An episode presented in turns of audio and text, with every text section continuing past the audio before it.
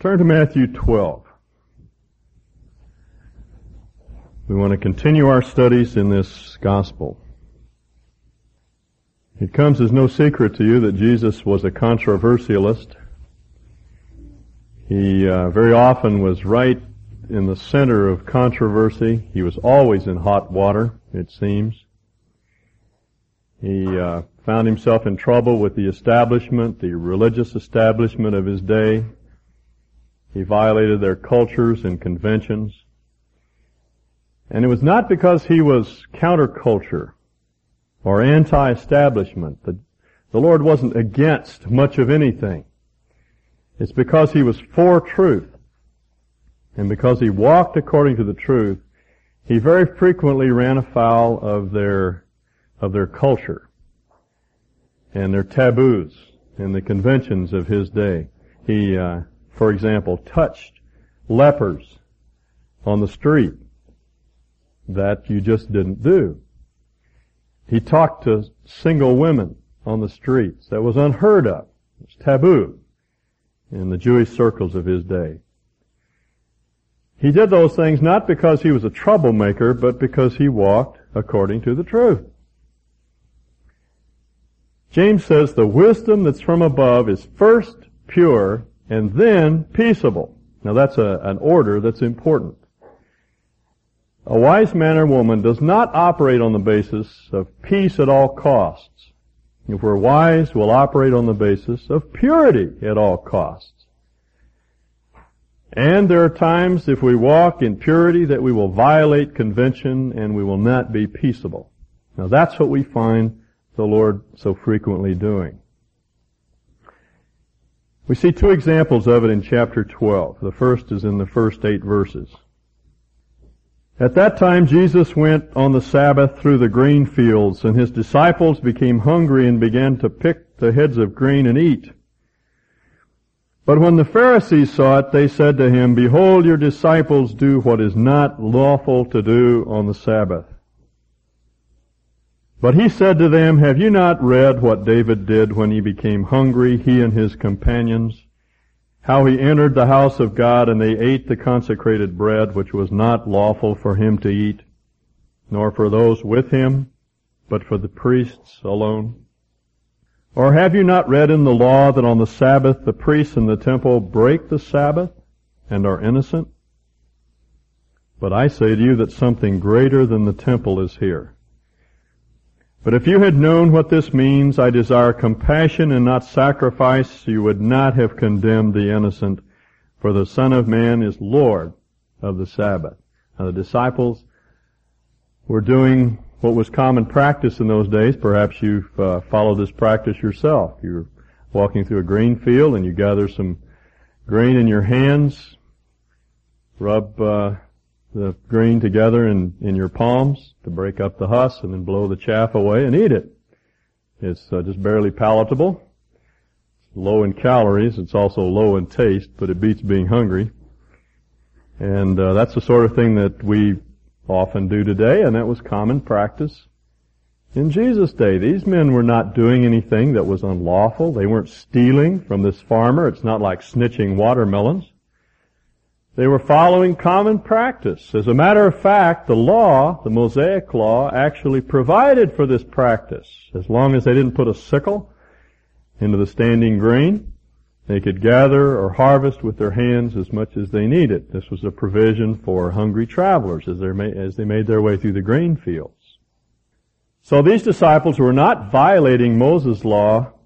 They were violating the laws that the rabbis had added to the Sabbath law. The rabbis had ringed about the Sabbath law with all sorts of, of additions and explanations. So much so that they had ruined the intent of the Sabbath. The rabbis would say, it's alright to gather wheat this way six days out of the week, but on the Sabbath, it's work and you're violating the Sabbath if you work. Because you see, if you gather grain, you're reaping. If you rub the grain out between your palms, you're threshing. If you blow the chaff away, that's winnowing, and that's work. And you can't work on the Sabbath. And that's why they said to Jesus and his disciples, you're doing what is unlawful. Not because they broke the law of Moses, but because they broke the man-made laws of, of their day. Now if you think that's absurd, uh, you should uh, read of some of the other additions to the law. They had 39 different labors that you could not do on the Sabbath.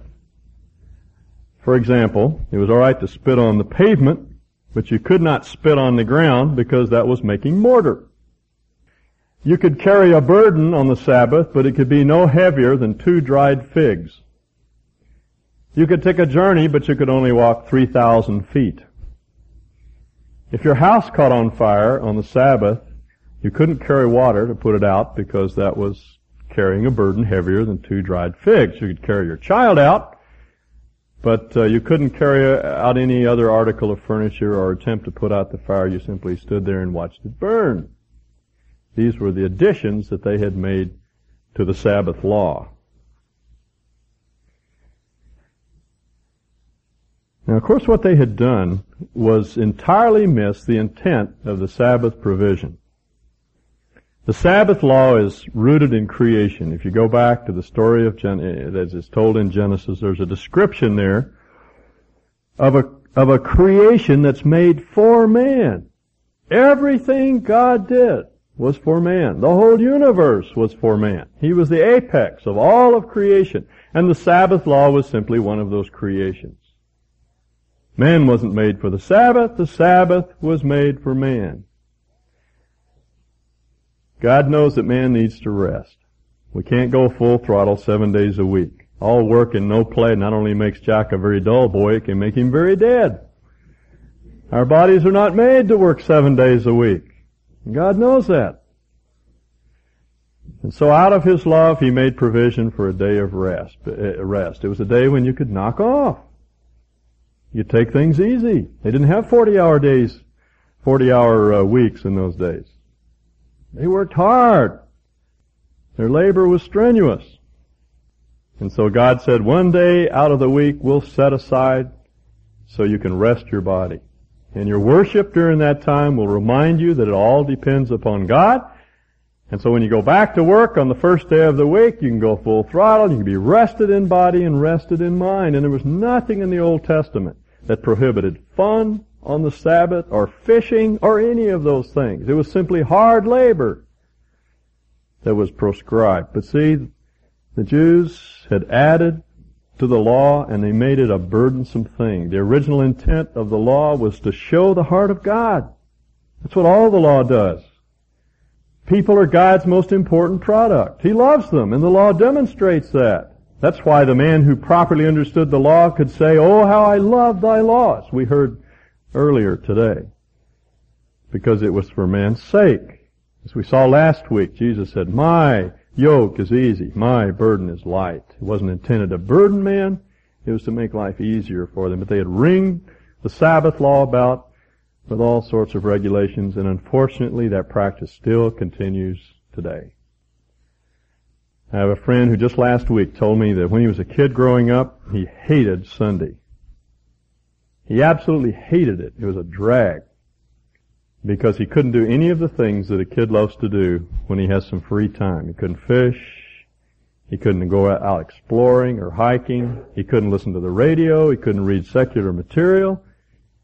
He either had to be in church or sitting quietly at home. And he dreaded Sunday. It was a big bore. He hated it. He was bored with what he thought was a provision that God made. And you see people who, who take that point of view on, on what they would call the Sabbath are guilty of the same error that pervaded the Judaism of Jesus' day. There are really three errors if we think that way today in the church. The first is that we don't recognize that Sunday is not the Sabbath. The Sabbath was the last day of the week, the seventh day of the week. Saturday, or to be more precise in, in Jewish culture, from Friday sundown to Saturday sundown. That's the Sabbath. So at least the Seventh day Adventists are, are correct in that they have the right day. If we're going to be Sabbath keepers, it has to be on Saturday, not Sunday.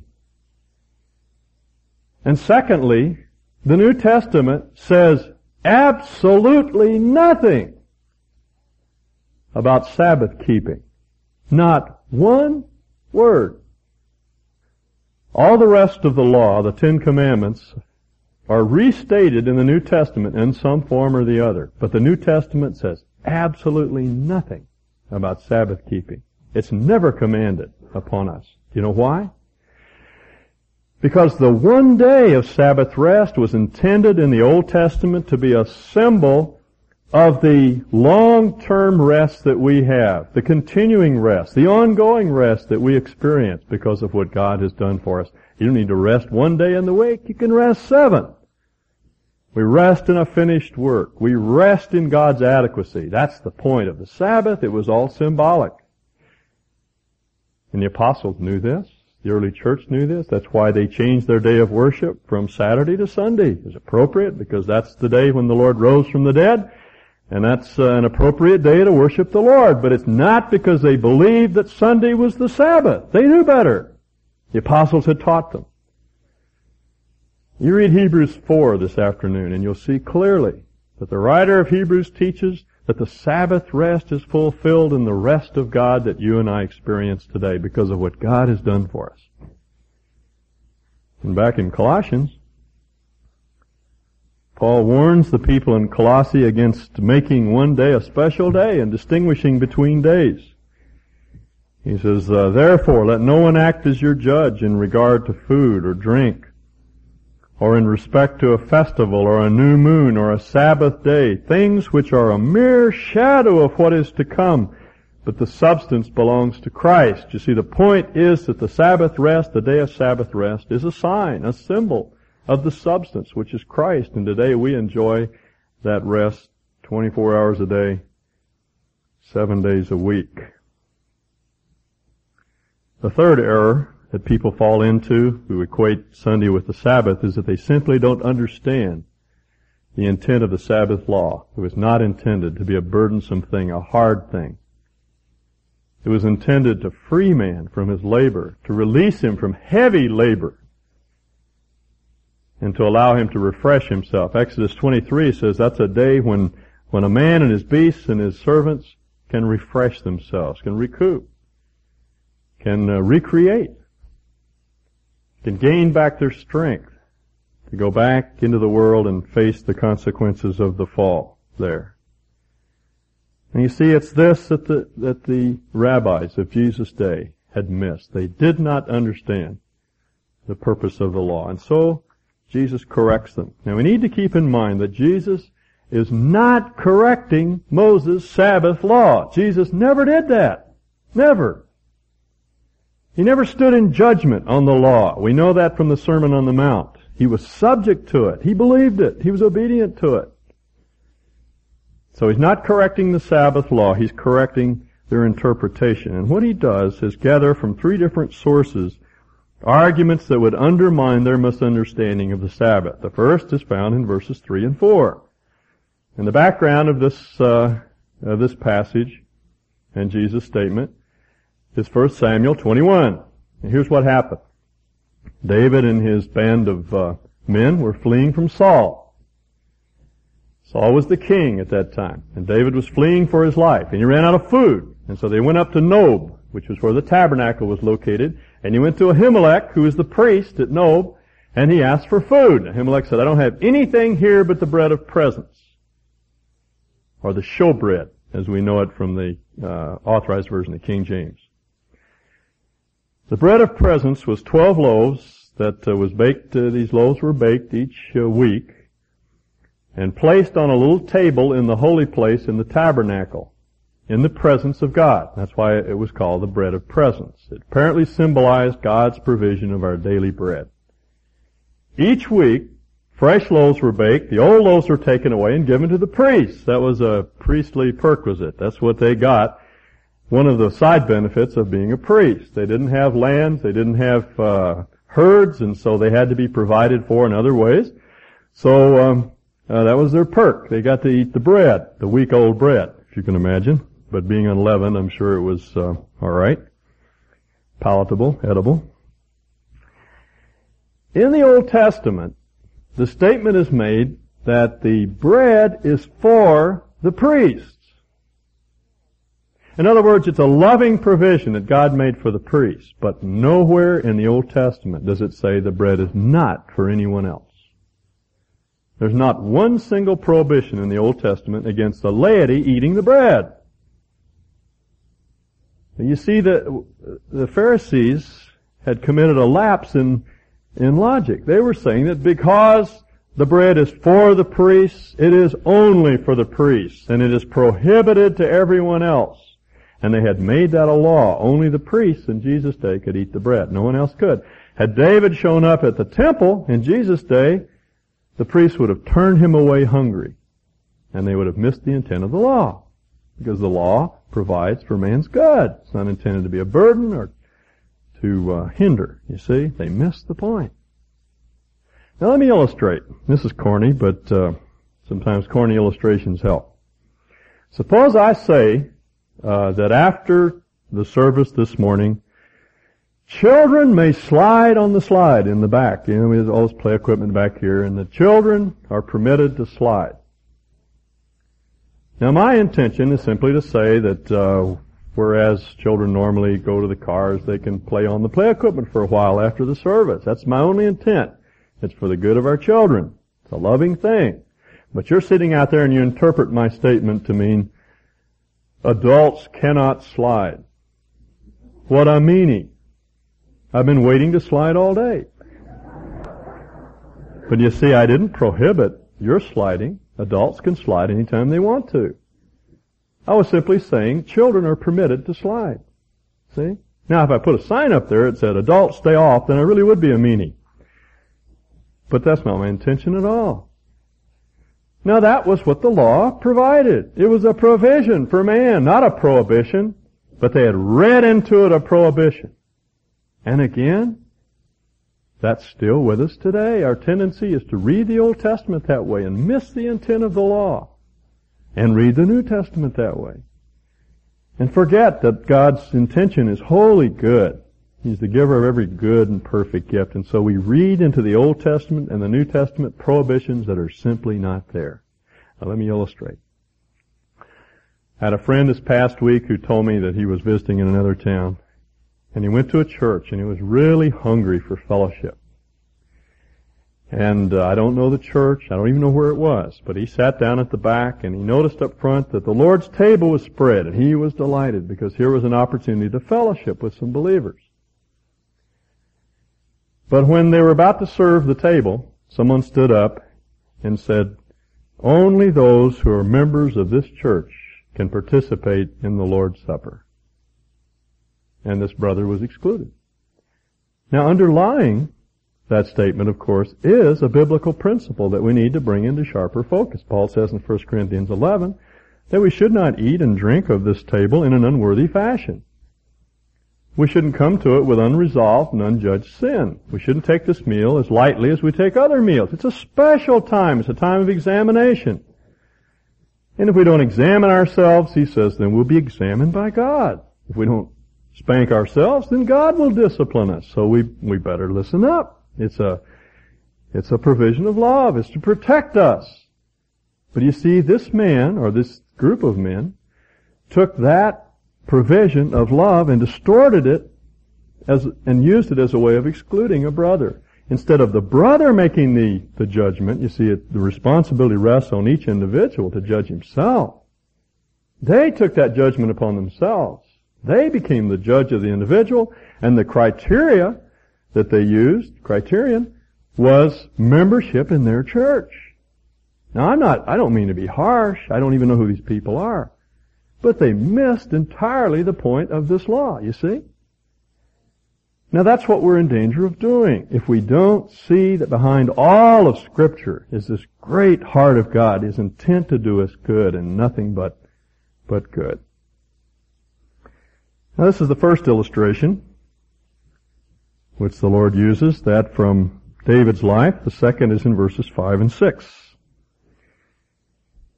He says, have you not read in the law that on the Sabbath the priests in the temple break the Sabbath, and you'd have to put that word in quotes, and are innocent? But I say to you that something greater than the temple is here.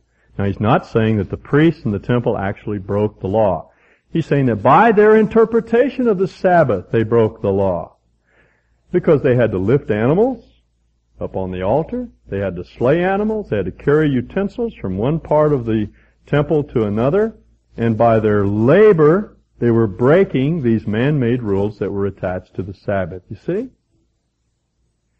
This is in logic which call, uh, what's called a reductio ad absurdum. You take a person's argument and you push it to its absurd consequences, its extreme. And that's what he's doing. Crystal clear thinking here. Let's just, alright, let's take your rules, he says, and let's just follow them out to their logical consequence. Well, what, what you're doing by these rules is causing the priest to sin. They're doing exactly what God told them to do and you're condemning the innocent. You see? Now we don't do that, or do we? There may be some of you sitting out there now who you thought you were trying to do, you thought you were doing what God called you to do and following His will, and someone imposed a rule upon you, which for years has made you feel guilty, which is not a biblical prescription at all. See? Jesus says you, you've caused the innocent to feel guilty. The priests, the disciples who are doing absolutely nothing wrong.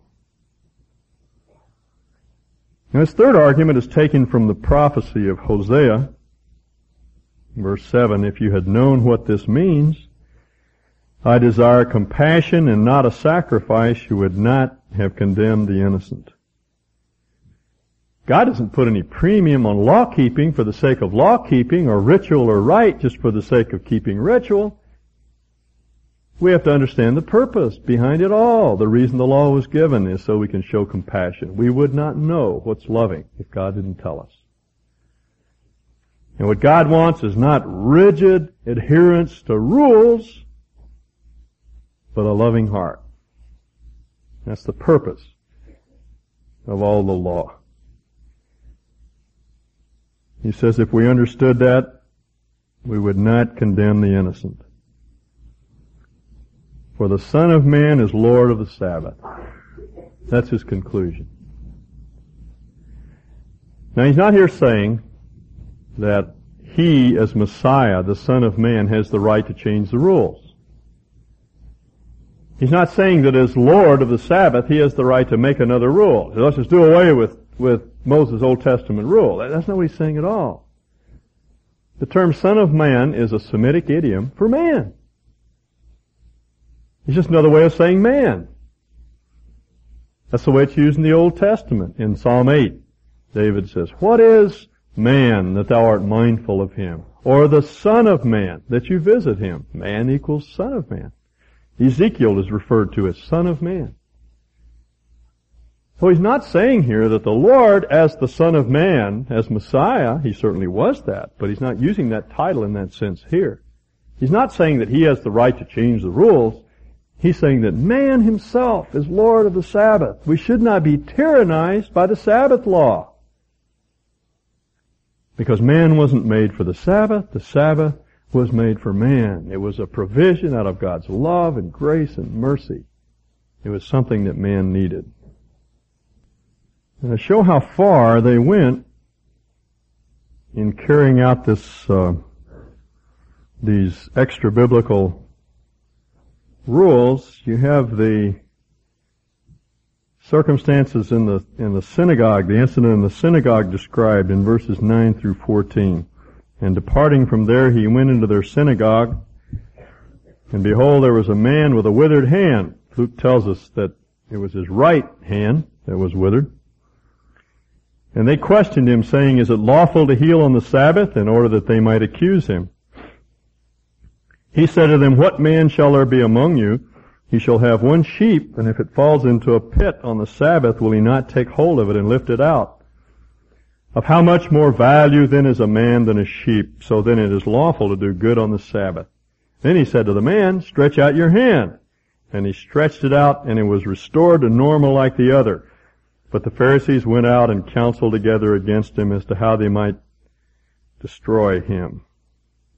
It's incredible how callous people can be when they believe that rules are all important. This was a setup. They planted this man. In a way, it's a sort of backhanded compliment to the Lord because they knew he would notice him and do something about it. The Lord comes into the synagogue and here's this, this afflicted man with a withered hand and Jesus notices him and they knew that he would do something. And they waited for him to heal on the Sabbath so they could accuse him of breaking the Sabbath and discredit him before the people. So the Lord says, listen, if you have a donkey that falls into a pit, are you going to let him stay there and starve? If you have a lamb that falls into a pit, will you let him drown? No! The law provides for, for the deliverance of animals. How much more important is a man? And you see, that's what had happened. Rules took precedent over human need. They not only missed the intent of all of God's Word, but they added to God's Word man-made regulations that made life more grievous and more difficult for man. They had missed the entire, the entire point. And so he heals the man's hand, and the Pharisees realized he was too hot to handle, and they aligned themselves with their bitter enemies, the Herodians, and began to take counsel how they could kill him.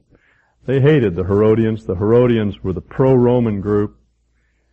The Pharisees were the nationalists of their day. And uh, yet they aligned themselves with their, with their enemies in order to do away with Jesus. So the Lord withdrew. Jesus, aware of this, withdrew from there and many followed him and he healed them and warned them not to make him known. Mark tells us that uh, he went out of the urban centers out into the countryside and people from Syria way up north, Gentiles, people from Perea over on the other side of the Jordan, from Idumea down in the south, and Phoenicia, gathered around him and he healed them and he touched them and he taught them and he ministered to them. These are all people who would have been excluded by the Jews of Jesus' day. Their rules would have cut them out. But the Lord wanted them to see that God loves them. God loves all sorts of people. And it's not the intent of the Lord's heart to do harm, but to do good. And all of His revelation is to that end. As we saw last week, Jesus tells us, His yoke is easy. His burden is light. He has an open, compassionate heart toward people who are on the outside, the sinners, the non-practicing Jews, the Jews who never went to, to the synagogue, the irreligious, secular Jews, and the Gentiles. Matthew, in thinking back to this prediction of the of the servant of, of, of the Lord describes him as one who would not break a bent reed. The weakest expression of faith he would nurture and encourage. He wouldn't blame and condemn and further break. And a smoking flax he would not extinguish. The slightest spark of hope and spiritual life and desire he would fan into flame. He wouldn't extinguish it. That's the way God is. And that's what you see in the Lord. And that's what, that's what our Lord wanted the world around Him to see. In His day and in ours. Our obedience to Christ ought to make us more loving and compassionate and gentle and kind and forgiving. And my question is, do we understand that that's what the Word ought to do to us? Our Word today is the New Testament. And the Old Testament as it's interpreted and explained by the New Testament, but we're under the New Covenant. That's God's Word to us. That's the law of Christ. And if we understand the intent of that law, it ought to make us more loving and more thoughtful. Not more narrow and uptight and rigid and stiff and formal, but more kind and more approachable. So that's the first question we need to understand. We need to ask ourselves, do I, do I fully understand the intent of God's Word in my life? And the second question we need to ask is, have I, knowingly or unknowingly, added to God's revelation man-made regulations and made them absolute? That's a good question. Because we're capable of doing that and making those rules just as absolute as Scripture, just as binding. And we can hinder instead of hurt. I just this past week read of a Christian organization who had as one of its um, one of its regulations that people who wanted to participate in that organization had to come in person to sign up. Now the original intent of that law was good. It was to find out who was sincerely interested and who was only nominally interested. If you had to leave your house and go down uh, to another place and fill out a registration slip, then it showed a measure of commitment. And so the rule was good, proper. In one particular case, though, there was a woman who was bedridden. She was recovering from surgery and unable to uh, go down to register, and so she asked that they would waive this requirement. And at first their response was no. That's the rule. The rule stands. And so this dear lady was going to have to get a wheelchair and be taken down so she could sign in until some wiser head pointed out that that human need takes precedence over any man-made rule.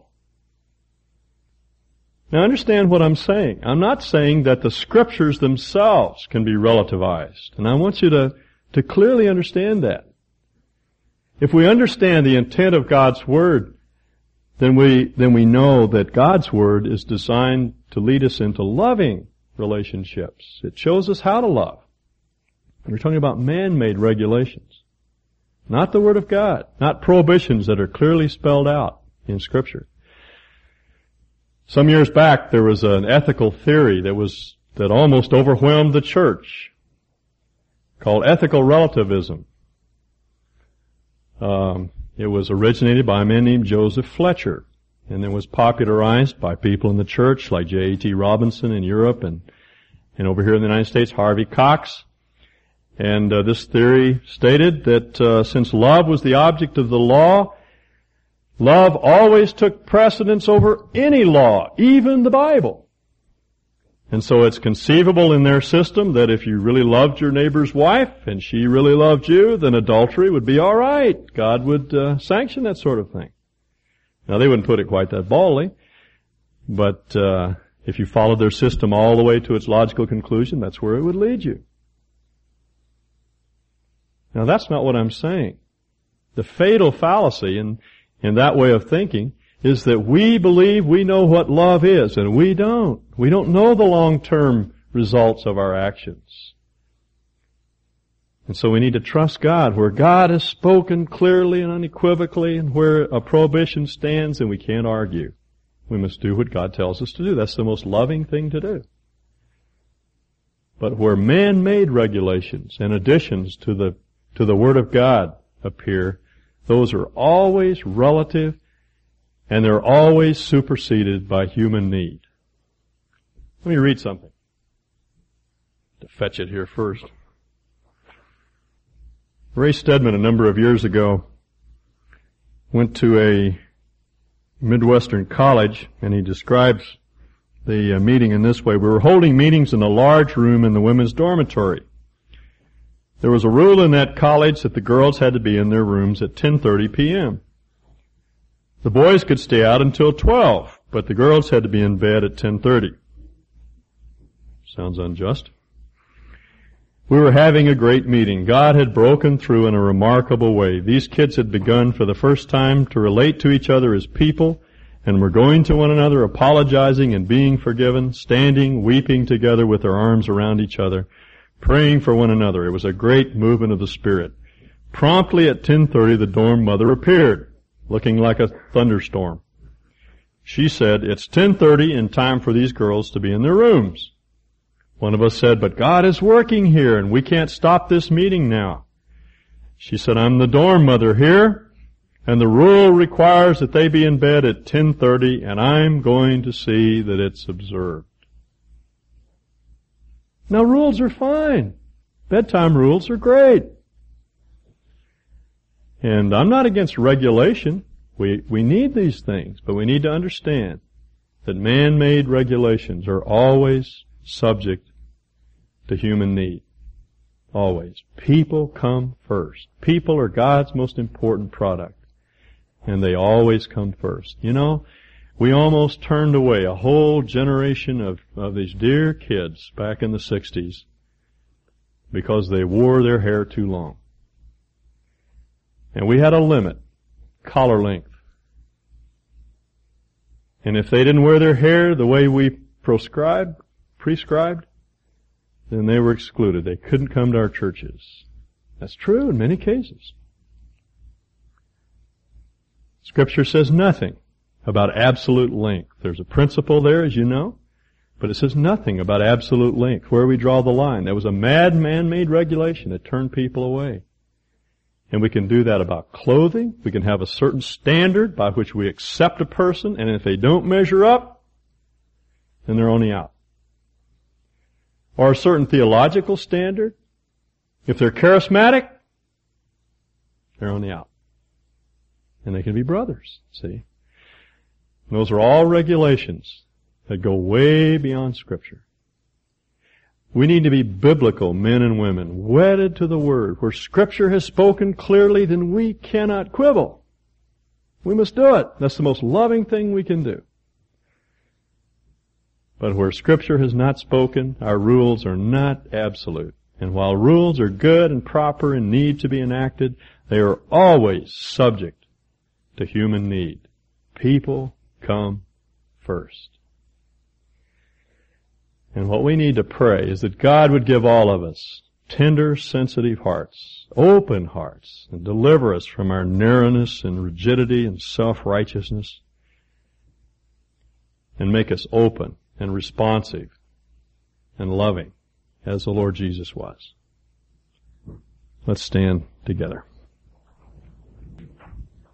Father, we find great security in making rules we like things to be in apple pie order and we want everything disciplined and explained and uh, legislated. we simply know that life is not that way. So much of our life with you is simply walking with you and not knowing what the next step will be. We thank you that your word is revealed enough for us to walk wisely. And we ask that we would take that word seriously. And where you've spoken, we would respond in obedience. But where you've not spoken, Lord, teach us to interpret scripture right. To be just in our, and fair in our dealings with others. And to see the value which you place on a human life and to love people as you love them. Deliver us, Lord, from our rigidity and our self-righteousness and our tendency to exclude others who do not believe as we do.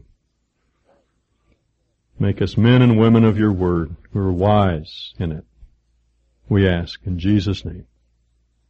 Amen.